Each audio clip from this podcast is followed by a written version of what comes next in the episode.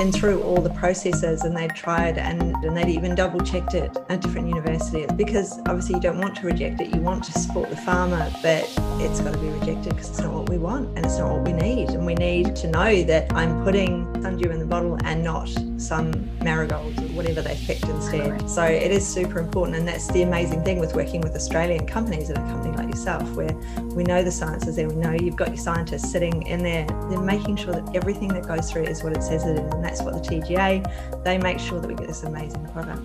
Hello and welcome. Mentoring with Geraldine is a bite sized practitioner podcast for naturopaths, nutritionists, herbalists, and practitioners.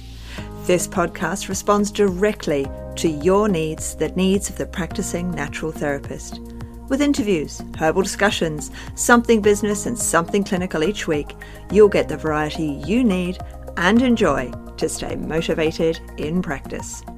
Hello, and welcome again to Mentoring with Geraldine. And I'm very lucky to have Christine Thomas from the Herbal Extract Company in Sydney with us again today. And um, what's happened is sundew.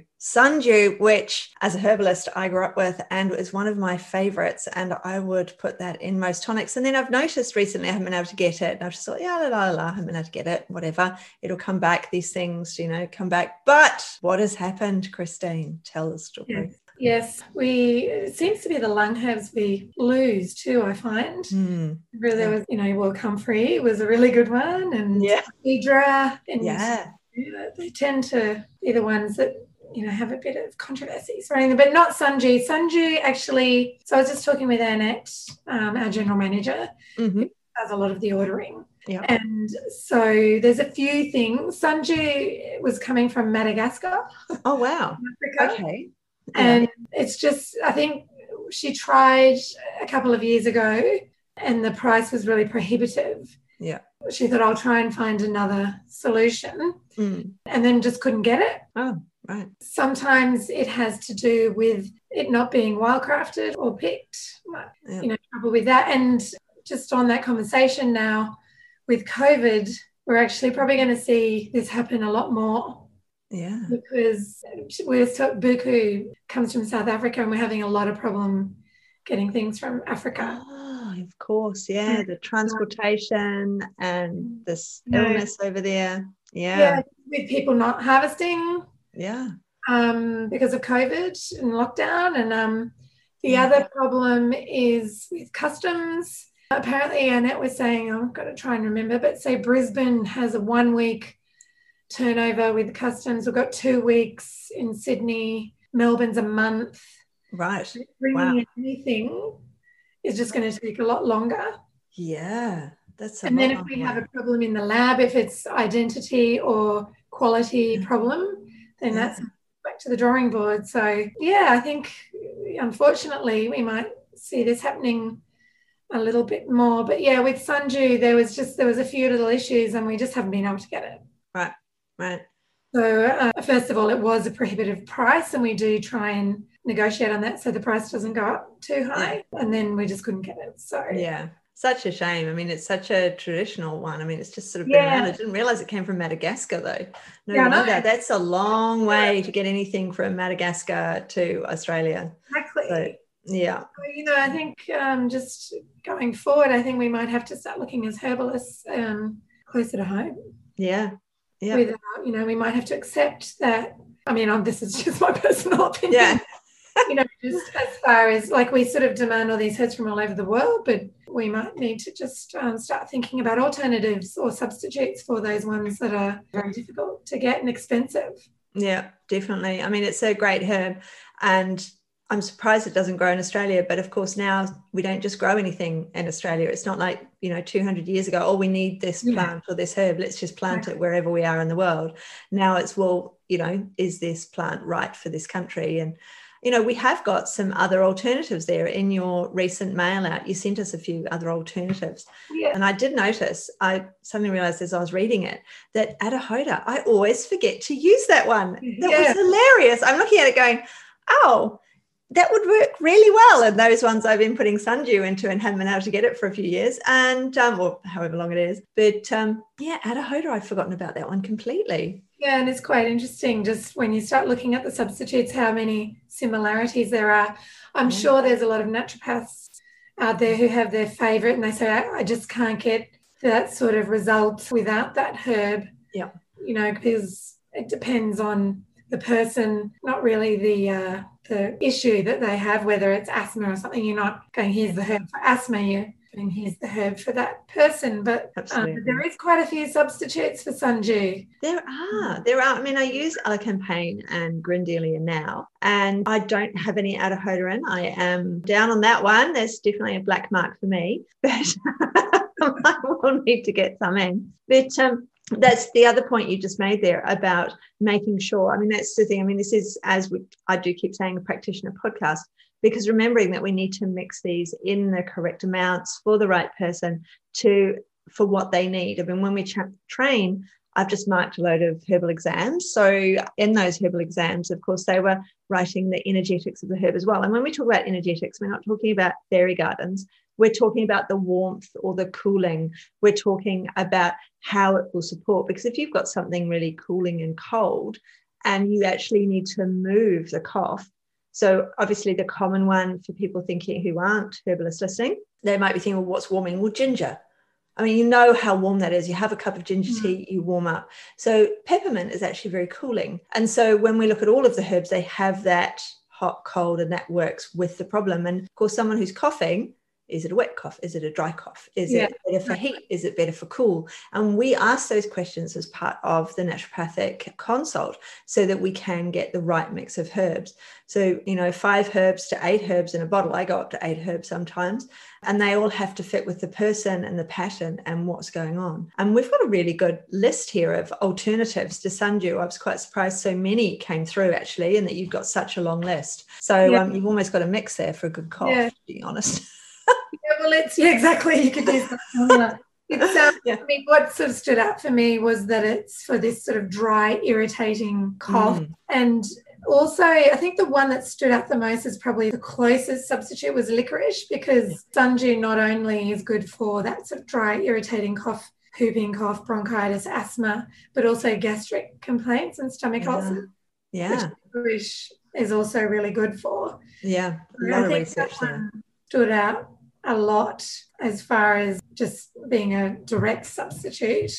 Yep. But then some people, it's a licorice is a bit tricky. Yep, contraindications there across the board with all sorts of problems. So we do have to be careful with giving that one. Yeah. Yeah. So then there's the other ones. You said Adhatoda has that great antispasmodic action mm. that it's famous for. It's been used for centuries in the Ayurvedic tradition. Yeah. But also, interestingly, there's some preclinical evidence, so we can't extrapolate that to humans. Right. Yeah. Uh, being no studies in humans that may not have that action in humans, but preclinically, it has been shown to have anti-ulcer activity and improving the symptoms of dyspepsia. So again, it could be worth trying for those people who have a cough and also have gastric issues. Yeah. I mean, when you're coughing so much as well, there can be a lot of pain in the stomach. Um, just simply from the coughing, and people often eat differently when they're coughing because of the breathing issues.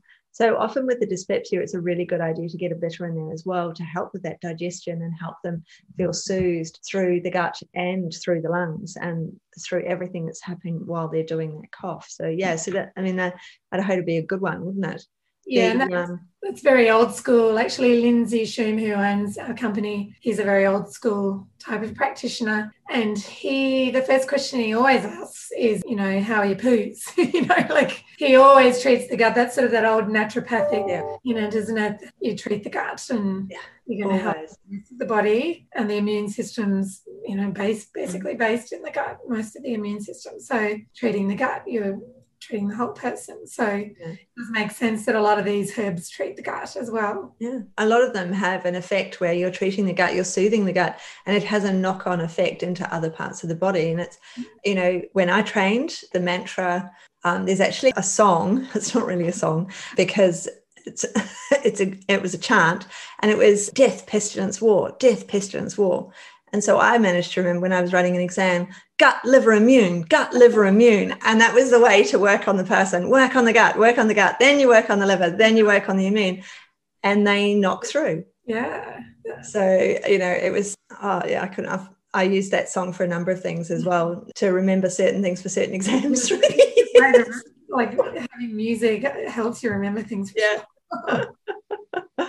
so We've got elecampane in your list as well. So I use quite a lot of that for those irritating coughs because it helps relax that bronchi. So that's a really nice one and a very traditional herb as well. That's been around since. And really good for children as well. Mm. So gentle. So that's a good one.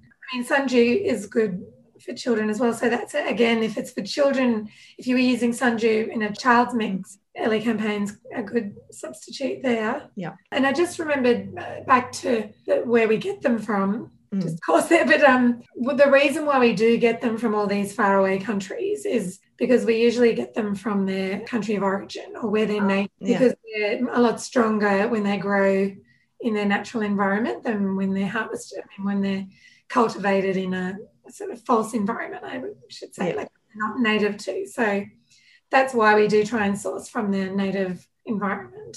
Yeah. Otherwise, we would get them all from Australia if we could yeah. Very good point isn't it? I mean madagascar is a very traditional island. It's got some things on there that don't grow anywhere else in the world. It has yeah. you know everything about it is unique. So to get the sundew from its home country would make it that much more amazing as a herb that we'd use so it would have all of the components because that's where it's traditionally grown. Exactly. So, yeah. all the stronger constituents than a say cultivated plant. Yeah. again yeah we have to weigh up a lot of other issues associated. Mm. I think we spoke recently in another podcast I wrote about it recently was botanical adulteration. Yes. That's another issue that comes up when we have these problems. And that's why we're really focusing on it a lot at the moment, just really making sure we've got the identity right. Because when you have a problem with these play issues, mm. it can mm. cause adulteration to start happening yep. because people still want it yeah. So other people start you know taking advantage of that and adulterating saying oh yes we've got some sundew for you. Yeah. Sundew yeah. Um, so yeah it's a good thing to be aware of. Yeah. Back um in the podcast there's on the youtube channel there and in the facebook group there's that original recording that i made where we went around and there was the rejected herb whichever one it was all that time ago. And you know had been through all the processes and they'd tried and they'd had to reject it and they'd even you know double checked it at a different university. It's like maybe we made a mistake you know because obviously you don't want to reject it. You want to make and you want to support the farmer. But if they're for whatever reason, mistake or intention, it's got to be rejected because it's not what we want and it's not what we need. And we need mm. to know that I'm putting, you know, elecampane in the bottle or sundew in the bottle and not some, you know, marigolds or whatever they've picked instead, you know. So it is super important. And that's the amazing thing with working with Australian companies and a company like yourself, where we know the science is there. We know you've got your scientists sitting in their little cubby holes behind their glass windows and they're testing everything. And they're yeah. doing that. They're making sure that everything that goes through is what it says it is. And that's what the TGA, they make sure they double check you. And it's, you know, all of these processes are in place to make sure that we get this amazing product. Yeah, exactly. Um, your safety, efficacy, and quality. Yeah. You know, three things that are the most important. Yeah. And with sundew, I mean, that's, you know, if you can't get it, you can't get it. It's better to say, sorry, we can't get it than try and get it from someone else or somewhere else and then discover it's all the wrong one. That's another really good point about substitutes mm. in the sense of, yeah, we, you know, we'd rather have quality and safety than getting it for having it for that sake of having yeah. it. Yeah. Absolutely. So I mean, we've got a couple of other alternatives there on your list. You've got mullein, red clover, and thyme, which yes. all are amazing herbs, and I have them all on my shelves. Um, the other one stuck in there with elecampane and, and licorice. Yeah, the grindelia. Yes. Mm. So, I mean, they're all absolutely amazing ones. So, the mullein, again, uh, it's really mild relaxant. So, it's going to be a really good one to expectorate those lungs, but in a softer way. We don't really want to be forcing it up and causing coughing person to give themselves a hernia or anything else because they're just coughing so much. so, I mean, traditionally it's been used for, you know, tuberculosis and all of the other things, but, you know, we don't tend to get those now, thankfully. Yes. But we're still going to get all that, you know, that hoarseness and bronchitis and that dryness, and we're going to need that Mullein, aren't we? Again, red clover, another lovely one, another lovely expectorant. And it's pretty too. I do like a pretty. Yes. One. And you can see that's uh, the herbal extract company's symbol. That's our herb we have on all our products. Um, yeah. And Lindsay liked that one. He chose that one mainly because it's a alterative, like a really good blood cleanser. Yeah. Um, sort of this action of being expectorant is kind of a secondary action that we think of for red clover. I think for me anyway, yeah. always more of a a blood cleanser and you forget that there's this whole sort of antispasmodic expectorant side to mm. it. Yeah, yep. I definitely use it for both. It's definitely in the bronchitis mixes. I will often mm. put a, just a tiny touch of the red clover in there because I think, well, it's going to support everything else as well because of this blood cleansing as well as this cough. We're going to get all of these other synergistic happenings with this amazing yeah. herb. So yeah, I really like that one as well. You choose it for someone who maybe also has, for example, like eczema or psoriasis or yes you know, some sort of um, where, you know toxicity, like where they need their blood cleansing, which is yeah. a lot of people these days. a lot of people, a lot of people in the world we're living in. Yeah, associated with the cough is it's a good one for those people. And just back to the Mullein, I always see that one growing along the roadside. Yes, it's a very common weed, like on the way to um, Canberra. I just think for in our yep where I'm from, but um, it's a very spectacular plant. You see it sort of growing really high with those beautiful yellow flowers that we use for um, ear infections and yeah, it's an amazing. Mullein has got so many options. I mean, it goes yeah. into the oil for the ear infections, great for the coughs, great for the lung.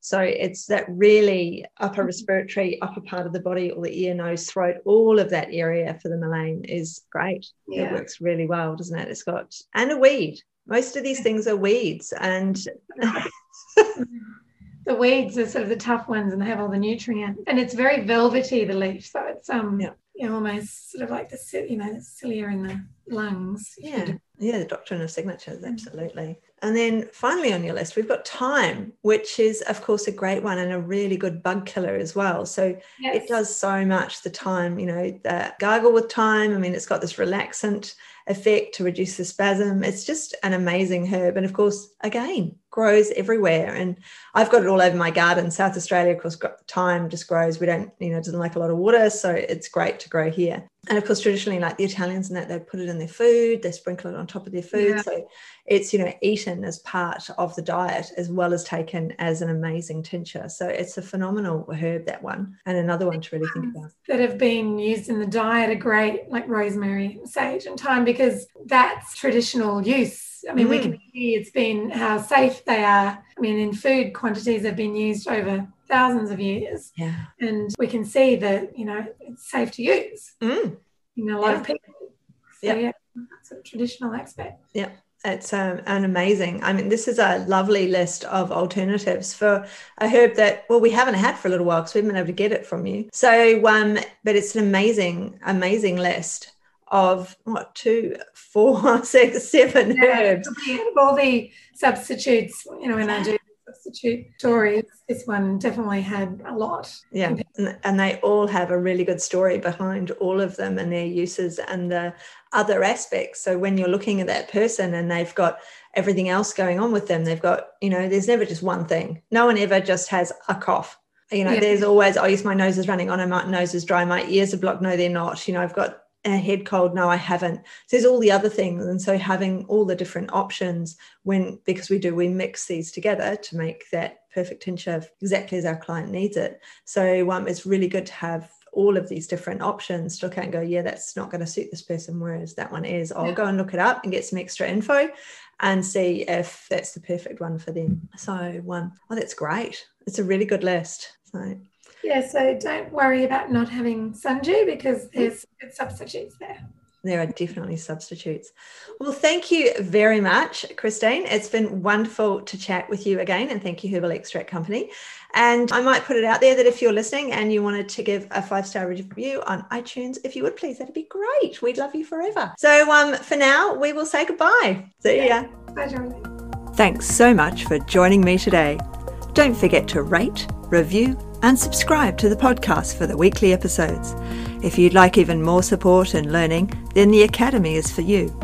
Here you'll find part two of the herbal discussions, more clinical learning, and case studies to support your clients in practice. Bye for now.